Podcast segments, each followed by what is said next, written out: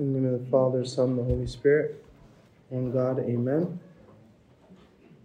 As you know, today is the third week of the Blessed Lent.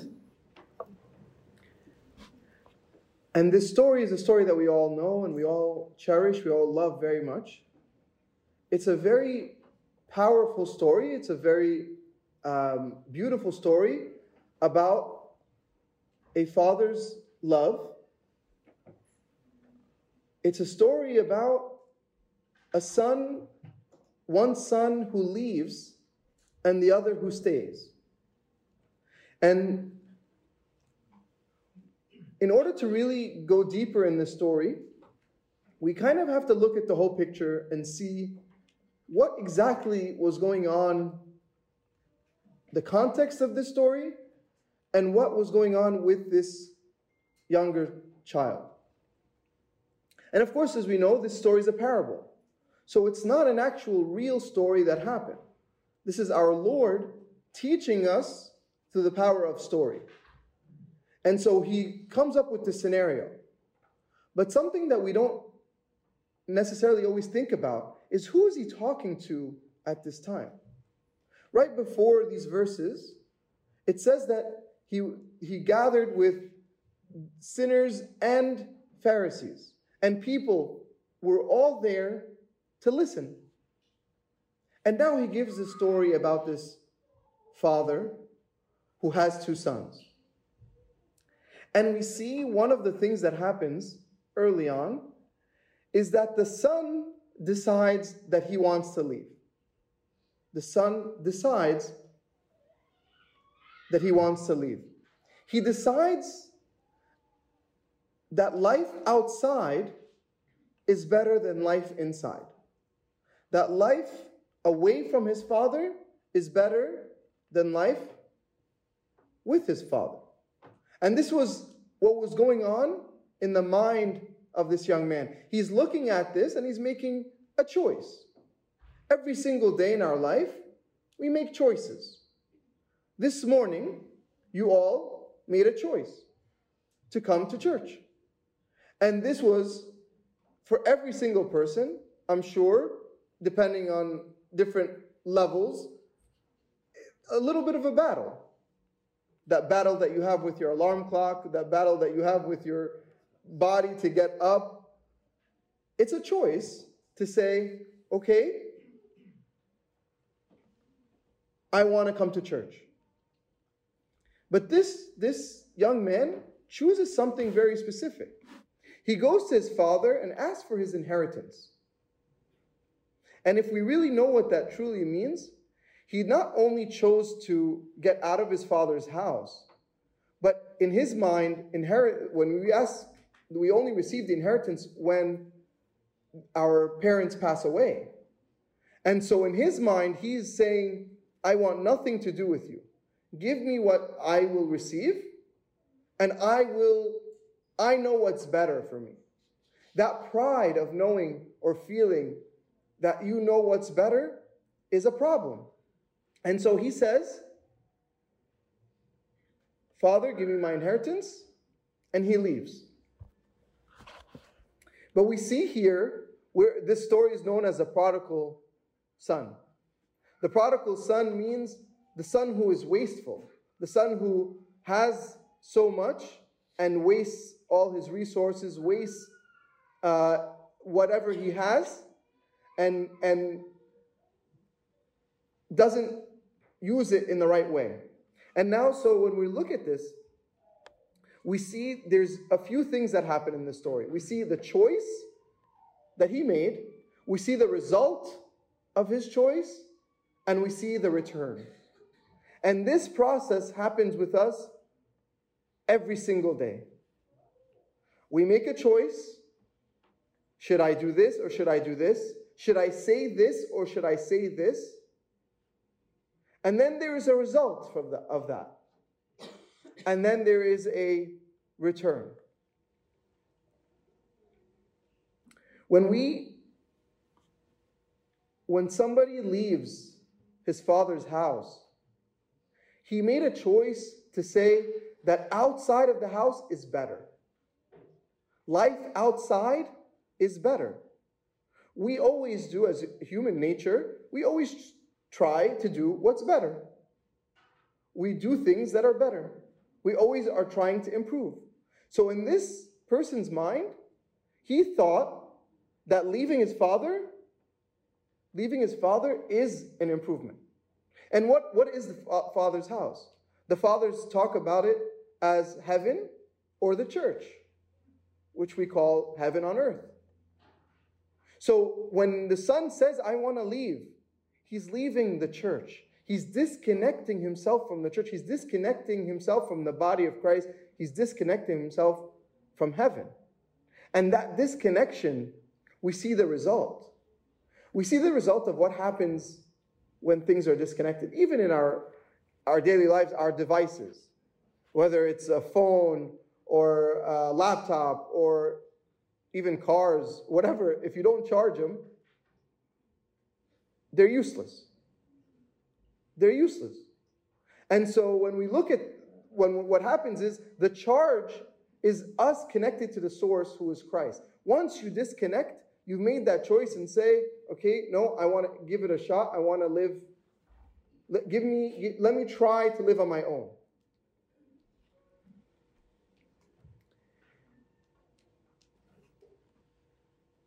This leads us to the next point. When we say, when we look at the result, is life with God better than life outside? The easy answer, if I ask that question, if I say raise your hands, everybody's going to raise their hands and say, of course, Abuna, life with God is better. But is that really how we, what we believe and how we act? Because when we look at this story, we see that this person, did he have any needs when he was with the Father? No. It's not the mentality that we, when we look at, for example, uh, any of our kids, it's not what they have and what we have. It's whatever we have is theirs. But this child did not think of it this way. He said, Father, give me what is mine. In the father's mentality, what do you mean? Everything is yours. But he didn't want to hear that. He said, Give me what is mine. And so, this mentality of give me what is mine and going out and looking at the world as it is now, he thought that he can do better. Now, let me ask why is it that we feel that life outside is better? Why is it that we feel that certain aspects are better outside, away from God, than with God? I was trying to think about this this week. Why the son wanted to leave so bad in this story. It could be that he felt restricted. It could be that he felt that he was struggling. It, it could be that he felt that he can't do whatever he wants.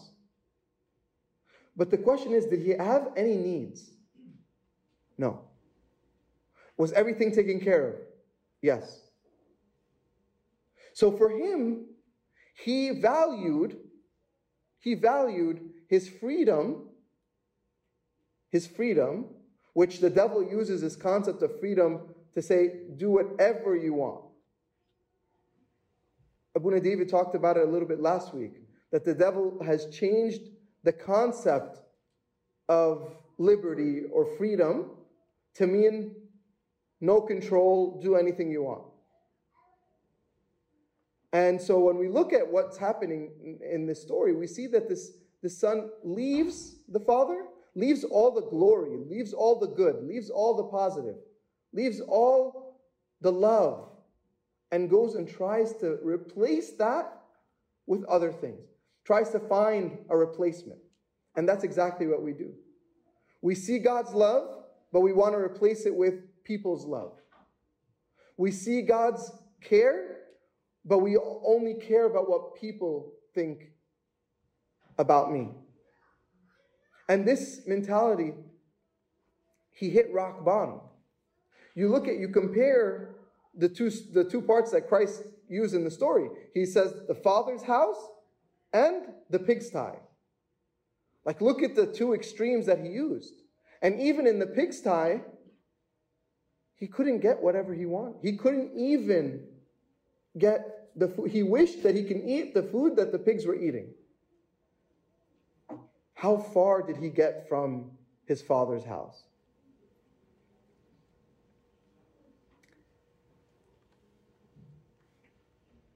Pope Shenouda, who we just celebrated uh, 10 years this past week of his passing, he said, when the prodigal son came to himself, said, I will arise and go to my father. Immediately he rose and went. He seized the opportunity of the spiritual warmth before it became cool in the heart and before it was snatched by the enemy. It's really interesting here. He hit rock bottom. But God never left him. God was always working in his heart. God was always reminding him life in the house. To the point where he started, when he came to himself, when he came to his senses, when he decided and said, No, no, no, I can't live like this. He still felt ashamed to go back home as a son.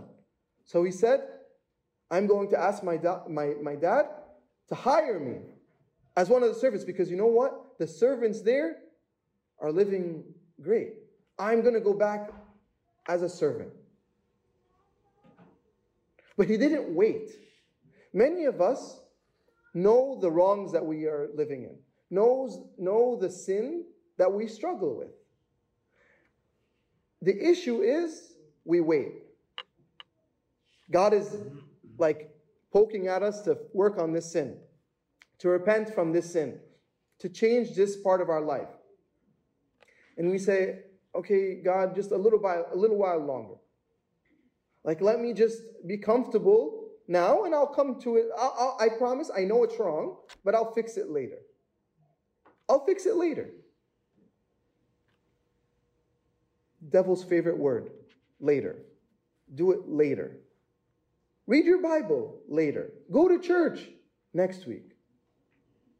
You don't have to wake up Sunday. There's liturgy every day this week. And then, of course, every day comes. I'll just wait till Sunday. And then it continues. The devil is not going to tell us not to pray because he knows we're stubborn. If the devil tells us not to pray, guess what? We're all going to get up and pray. But the devil doesn't say that. The devil says, do it later. Do it after work. You're tired in the morning. Just do it after work.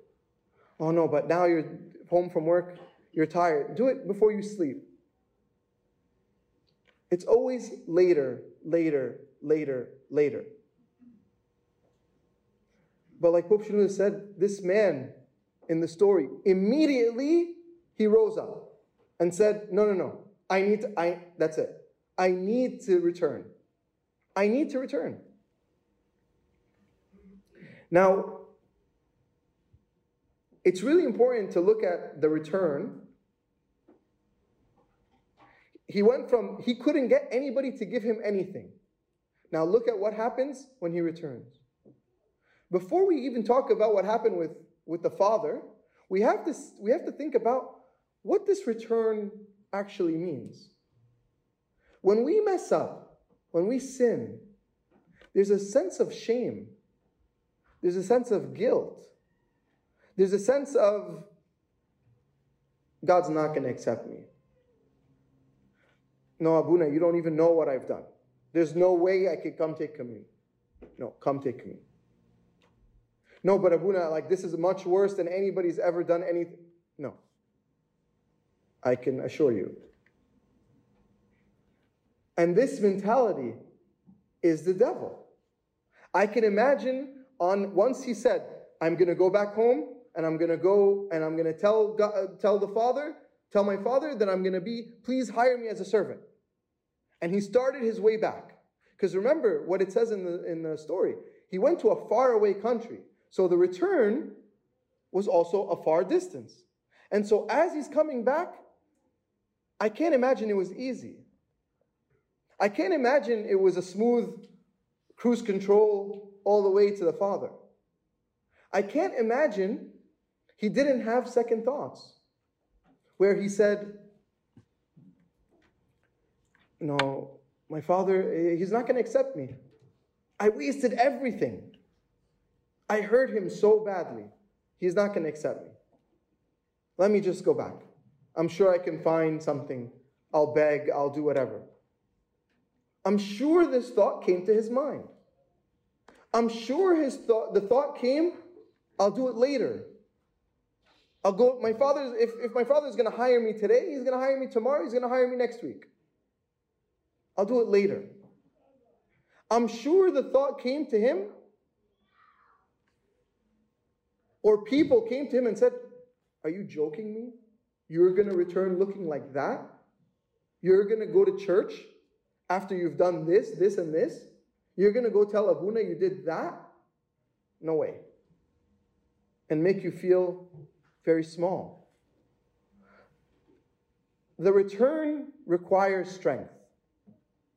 And the same one, the same God who gave us the strength to come to ourselves to decide to return, He will give us the strength to help us get back home. He will give us the strength. We're not going to be able to come back. We're not going to be able to repent. We're not going to be able to overcome a sin on our own. It's not going to happen. Because anytime we will fall, we will, we will struggle to get back. And now look at what happened when he was within eyesight of the Father. We, we, we tend to have this mentality of, I need to go back to the Father, I need to go to my Father and, and just really beg Him to forgive me, beg Him to let me back in to the house, please I'll take, uh, let me be one of the worst servants here. Like, don't, you don't have to pay me, I'll volunteer. No. The father saw him from a distance, ran to him, ran to him. Now, I want you to picture this as a real story. Somebody just, your son, or your, or you did this to your father, whatever you just said, I don't want anything to do with you. Give me your money. I don't want, you know, disconnect. I don't want anything to, to I don't want to know you. And then you come, and then you come back. You're at least expecting, you know, maybe not the warmest of welcomes. Maybe, you know, fine, but you're grounded for six years. Whatever it is you're punished, you're this, you're that, like whatever the situation is. He ran to him. He ran to him. He was excited to see him. He kissed him, gave him a robe, gave him sandals, gave him a ring, threw him a huge party. Is this a father that's holding a grudge? No. Does he have every right to hold a grudge? Yeah. Our Father is not a father of grudges. Our Father loves. Our Father is not holding a list of things that we've done to say, oh, you've done this?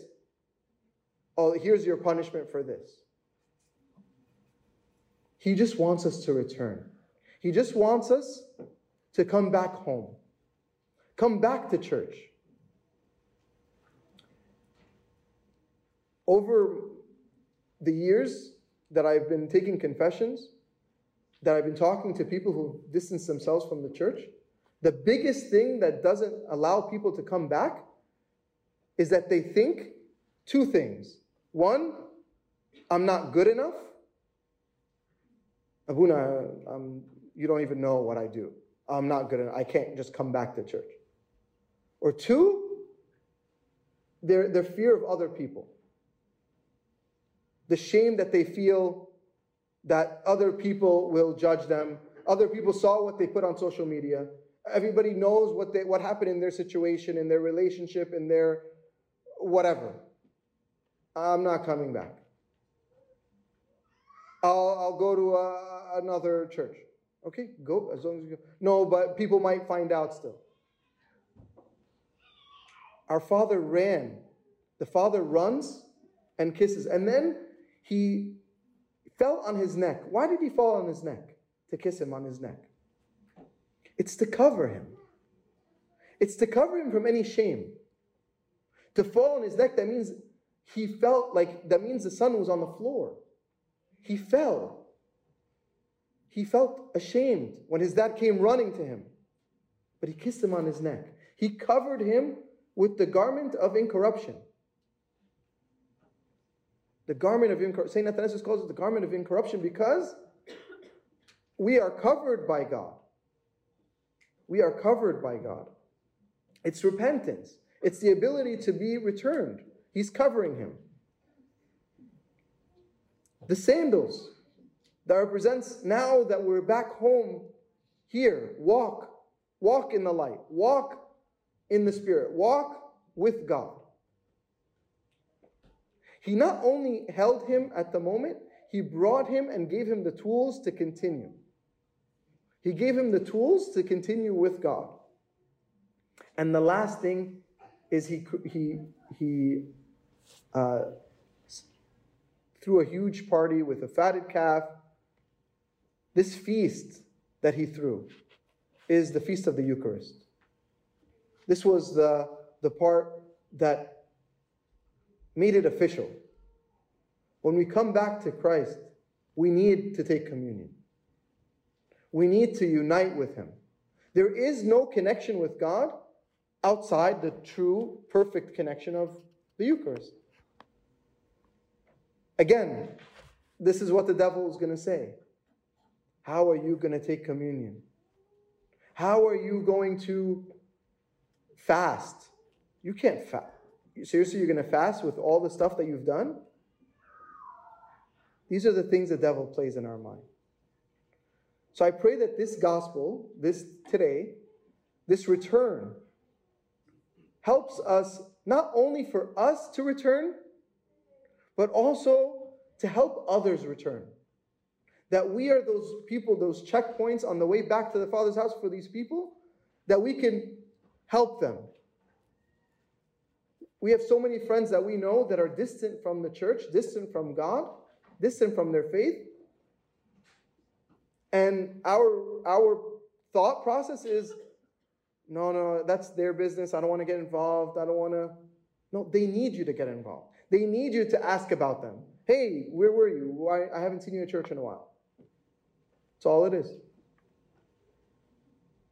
So I pray that this, as we are in the third week of Lent, that we take advantage of this return, that we ourselves repent, that each and every single one of us schedules a confession in the next week or so, to plan to spend time with God and to just start new as we journey to the cross and the resurrection, and glory be to God forever. Amen.